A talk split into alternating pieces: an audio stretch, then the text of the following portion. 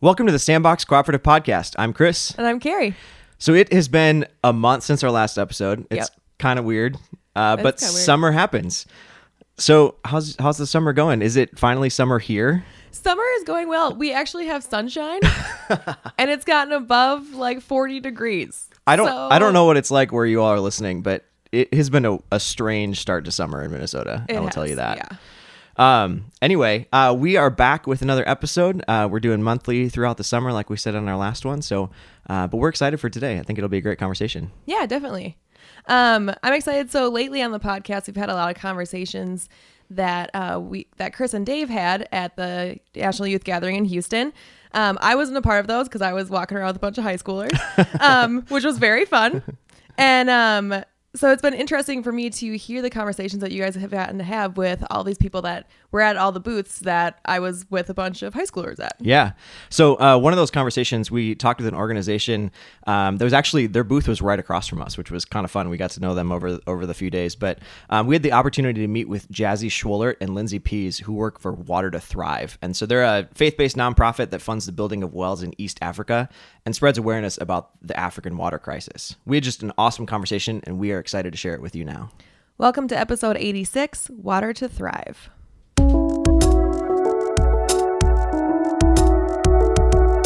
Welcome to the Sandbox.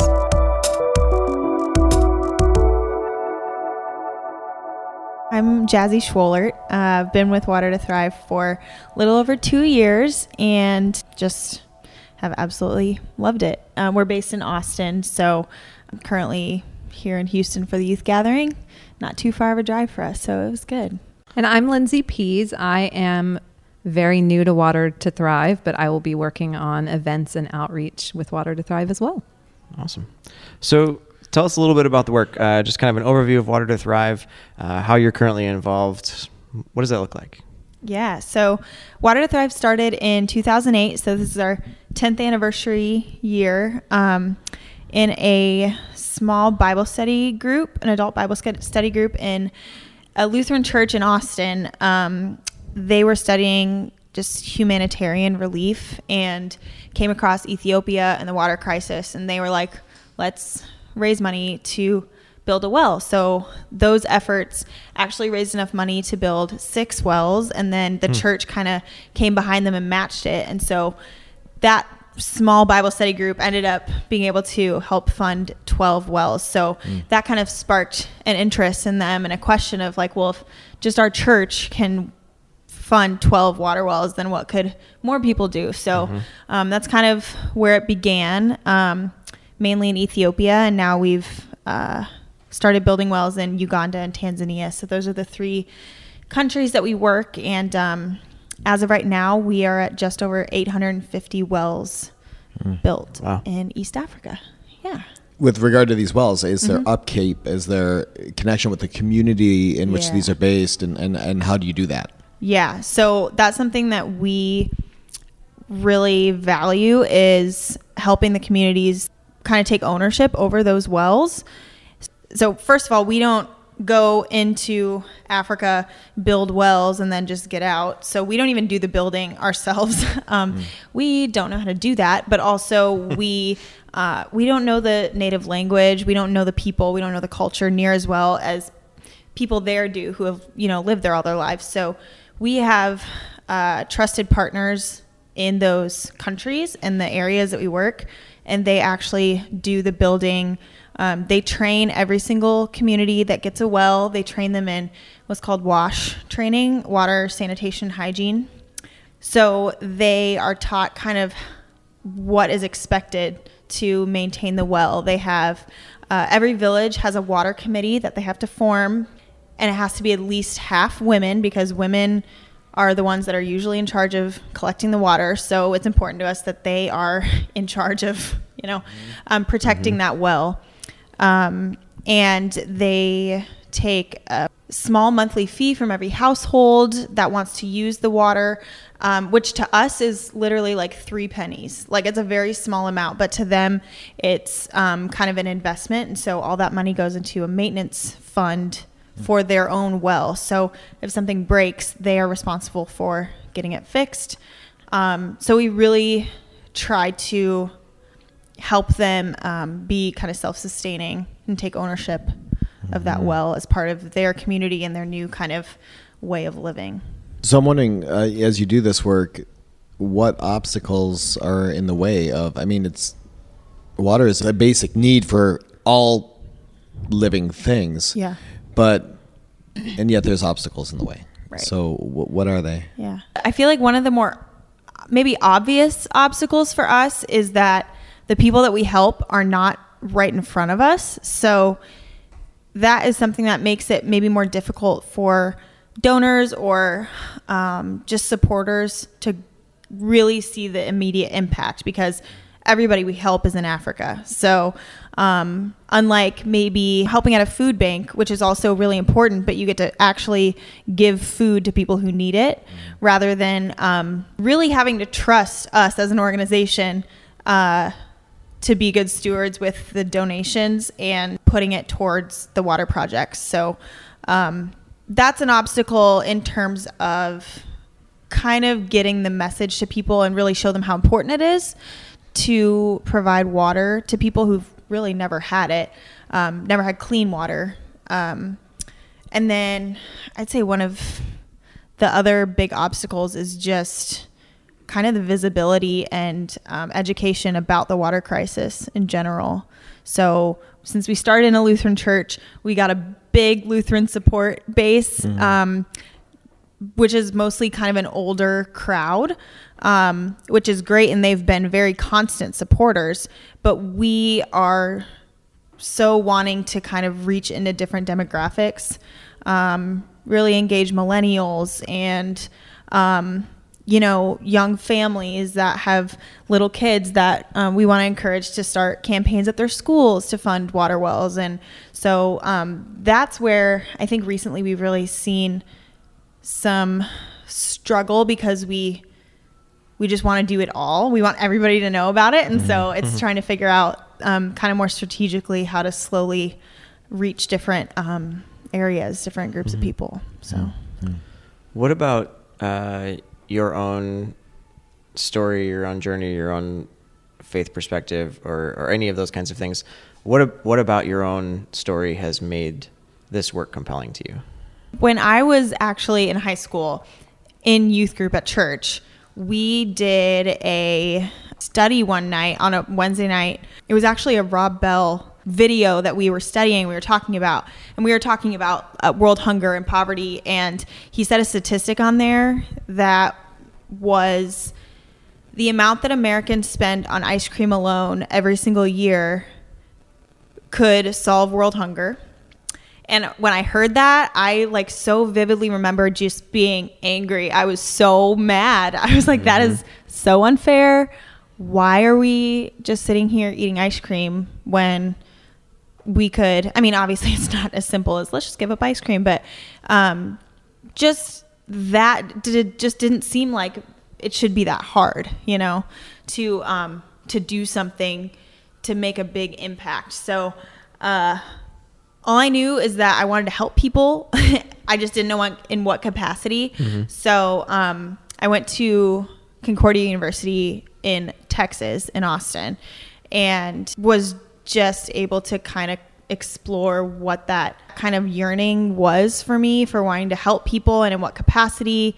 I looked into church work and then I realized that maybe it wasn't my thing, but I knew I wanted to help people. Um, just really carry out the love God and love others uh, perspective. Um, and so then I, Water to Thrive had a job opening right when I graduated college. And that was, uh, it really truly was one of those things where I felt like uh, kind of a dream job for me out of college. And kind of at the basis of that has always been my faith and just feeling like, why are we not doing that? Like, why aren't we reaching people who so desperately need something so simple, like as simple as water? My story is a little different. I, I worked um, for about 12 years in the corporate world, and then I was married for a while, and we decided to start a family. And I really struggled with should I go back to work or should I stay home? And that was sort of my first crisis of faith of what should I do? I prayed and I prayed, and I, I made the decision um, to stay home with my kids, and it has been wonderful. But a part of me knew I wanted to go back to work and do something more meaningful. So um, I really just wanted an organization that showed faith in action and something I could come home and talk to my kids about that was something tangible to them. And I, I think this organization does that and kind of shows that faith is actionable and um, not just something that happens within the church and um, it's all over the world and here so that's kind of how i how i got here Have either of you been to Africa to see the work there? I got to go in the fall of 2016. I went to Ethiopia for a couple of weeks and then Uganda at the end of that for a couple of days. So it really changes. Like, and I, I mean, I got to Water to Thrive feeling like I was very passionate about what I was doing and the mission of of the organization. But then I went there and I got to actually go to the communities that now had clean water and like just walking towards a water well, there would be just a I don't know, at least 50 people at some of these projects that were standing around the wells and and were just singing and clapping and dancing and celebrating that we were there um, and that we brought them clean water. And seeing like that is not even a fathomable thing that would happen here in the states. Like imagine if we turned on the faucet and every single time we turned on the faucet we just broke out in song and dance because we're so thankful. Like it's just such a different uh, culture and different even if you see photos of it i mean it, it doesn't do it justice to just the joy that these people have from being able to drink clean water and not worry about getting sick. Um, yeah so being over there was just a whole new ball game It's a powerful thing. Did you were you able to hear from anybody individually on this? there's a, a story that sticks in my brain. We were in one of the villages. Part of what we do when we take trips over there is we want to talk to community members and bring stories back to the specific donors that have have contributed to their specific well. So we oftentimes try to interview people and through translators and we were at one village in Ethiopia and this woman was saying that we asked why they were thankful for the water. And she spoke up and said that she has five children and that she used to have six but that her two-year-old son had died from a waterborne illness within the like the year before that. Um, so they had recently gotten a clean water well. And so she got emotional and was just so grateful that she didn't have to worry about any of her other children dying from a waterborne illness. And so I started crying and Suzanne, our executive director, started crying and it was just it was a really it was heartbreaking, but it was a beautiful moment to be able to embrace this mother who now has such a huge sense of relief that she doesn't have to worry about any of her other children passing away from uh, a disease that's completely preventable um, just by giving them clean water. So, yeah, there and there are so many stories like that. It's just Yeah. insane. Just stories that are, are repeated over and over and over again with every well that you put in. Yeah. Yeah. Yeah. So, Lindsay, you're just getting started with the organization. Yes. What is one of the most surprising, shocking, uh, good or bad thing that you're noticing about either the work or the organization? I think how little I knew and how little a lot of people I meet know about what's going on as far as lack of water in East Africa. How we need to educate of what is going on and if that's something we can do as a nonprofit, if that's something we can um, better get out there, I think that's something that um, would be great for Water to Thrive to do. I think what water is something that many, many people in the United States take for granted. We turn on the faucet and we have water, and then we turn it mm-hmm. off and it stops. and then Flint happened. Mm-hmm. Mm-hmm. And I wonder, did that affect? Uh, did that affect visibility and consciousness around the work that you're doing? That's a good question. And that, as this kind of has been happening, I know, at least for me, um, one of my main roles has been kind of the social media communications aspect. So, of course, you see all of this happening in Michigan, and it's obviously it's devastating. It's really hard to watch. You know, we don't want to take that as a chance to almost lessen the struggles in Flint, you know, that they're that they're dealing with. But at the same time, I do think that even if it wasn't visibility specifically for Water to Thrive, I think in that situation um, of not having clean water, I think a lot of people have just in general realized that water the water crisis is a thing.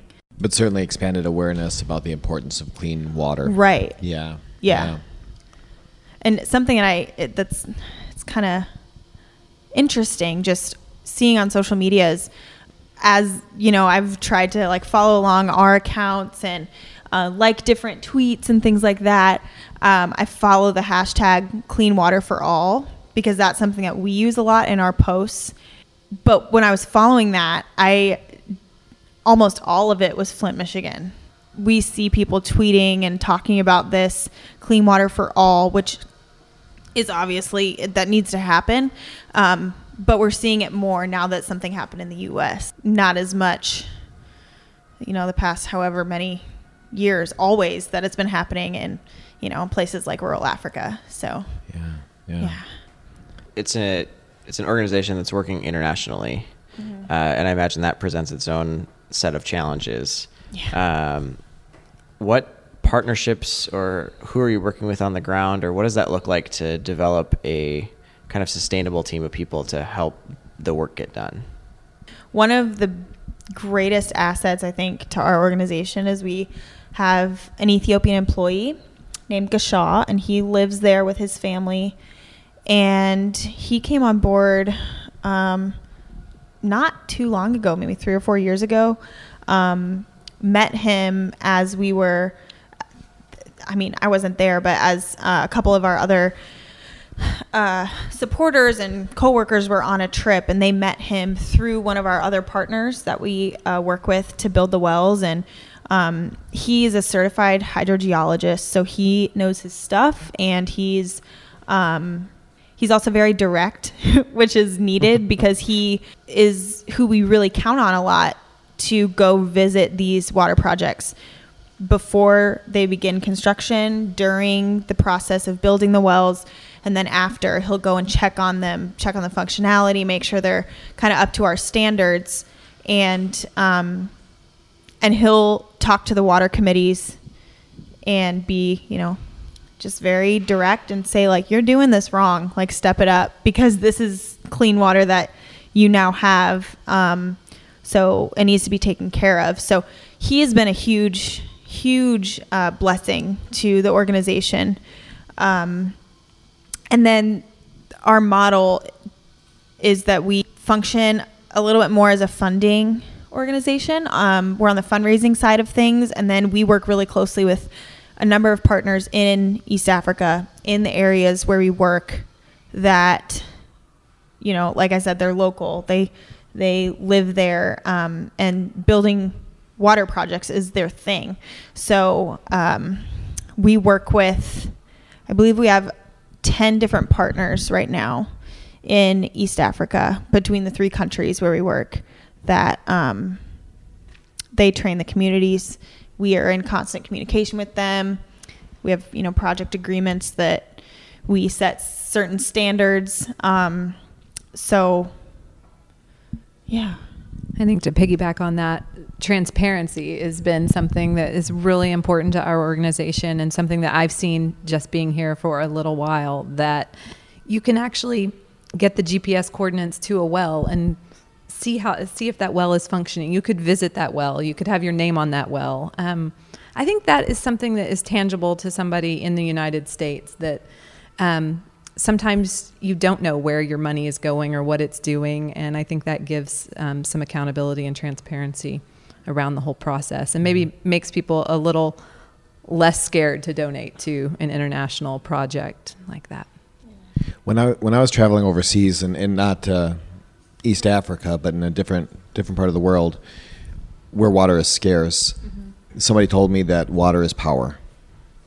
And if you have water, and and the one who controls the water controls, uh, you know, has control over a population. Do you find that you've have have you ever made a well where somebody has tried to manipulate, control the well, commodify the well, uh, close it off uh, for just the cool people or whatever? I mean, has this been a problem? Thankfully, we haven't had any, you know, major issues to the point where there needs to be uh, big, you know, measures to to make sure that it doesn't happen again. Um, but there have been a couple of times, and I mean, there was one village that we visited when I went on the trip in 2016 where um, we, when we go to each village, we'll ask to see their their books, their um, finances, so we can make sure that they've been collecting the monthly dues from the households. And uh, this was a village that had had a well for a while, like at least a year. Um, and there was next to nothing in their in their books in their bank account. And we were confused and asking questions and turns out that one of the village members decided to just take the money and just go. Didn't want to leave it for the maintenance fund just decided to go put it in their own bank account somewhere. So yeah i mean there have been a couple of things like that. Um, or communities that haven't met the standards for upkeep of the well, which becomes an issue because it can it can mean the well stops functioning a lot sooner than it should. So, um, yeah, there are some things like that. But thankfully, we've seen too that when there is a water well put in a village, a lot of the violence kind of decreases um, because when a village doesn't have clean water, if there's a village nearby that does have clean water, they're going to travel to that village. Um, if it's possible to get there and back in a day, then they're going to go to that other village that has clean water, and that causes issues. So there have been a lot of instances where violence decreases when we get when we get wells put into villages. But um, yeah, there are always some of those kind of One of your goals, uh, as I've heard, is to get more young people paying attention and knowing about it, educated about the need for water, and you know around the world, and uh, and we've been we've met you guys at a conference where we have what thirty thousand high school. Yeah. So there's a few Lots young people around Yeah, here. Yeah, just a couple. Um, and you you've had a very interactive exhibit. Uh, we were located across from you, and it was it was pretty fantastic uh, to see what was Yeah. going on. But could you share what you've been doing? really the basics of our interactive booth has been um, having kids lift a full jerry can and just see what that's like. That weighs about 50 pounds on average, and um, women and children have to walk with that sometimes round trip up to five hours a day, depending on where the closest water source is. So about fifty pounds, five hours a day, and off. Am I wrong to think on on your head? Is that No, is it- it. Yeah, so some people carry it on their head. A lot of people carry it on their backs. So they take a piece of cloth and kind of um, cradle the Okay. water can on their back. like swaddle it in there? Right. Yeah. Yeah. Um, but then you go to the villages, and so many of these women and children have extremely swayed backs because they are walking for literally miles with this heavy jug on their backs, Yeah. um, and they're like hunched over, kind of waddling with it. So, uh, yeah. So at our booth, we've been kind of there have been a couple of kids who are like, "Oh, this isn't that heavy," you know. But we're like, "Okay, add five hours onto that, and then kind of imagine how you might feel, how you might feel." Um, yeah, just trying to give them a very small glimpse into what it's like every single day um, for these people who just don't have the luxury. there have been some some guys who are you know meatheads who like oh it's not so bad you know Yeah. but what other responses have you gotten has anybody just been kind of shocked by that have, ha- do you feel like anybody's been moved to action in any kind of way um, I think the most shocked remains how dirty the water looks. We have a photo of the water, we have a simulation of what the water looks like, and everyone's first expression is that can't be what the water source they're going to. And we're saying yes that's that's what they were drinking before. And that is their that was these people's only perspective of water. And i think that is just such a hard concept to grasp. And so a lot of the um, teens that we've met have been shocked that the water looks like mud and they couldn't um, be drinking that. And i think jazzy was talking about that in a certain village the women would strain the water for worms. I mean that is just such a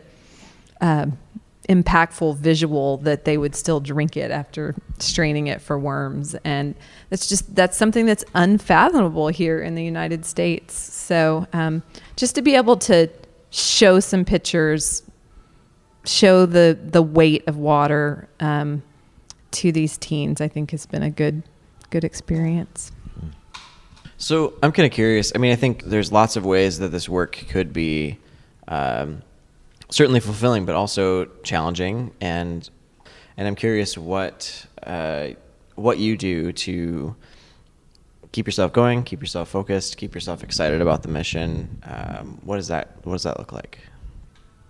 initially when I went and visited, that brought a whole new perspective to my everyday job. Um, because even though we're helping people internationally and getting them clean water, that sounds like a very kind of like a labor intensive, very nonstop, always moving kind of thing. But for us in the United States, in our office in Austin, I mean, it's an office job. Like we're constantly, um, we have our different roles. We're doing donor management. We're um, communicating via emails and social media, and um, you know all of the running to do lists of things that never seem to be checked off.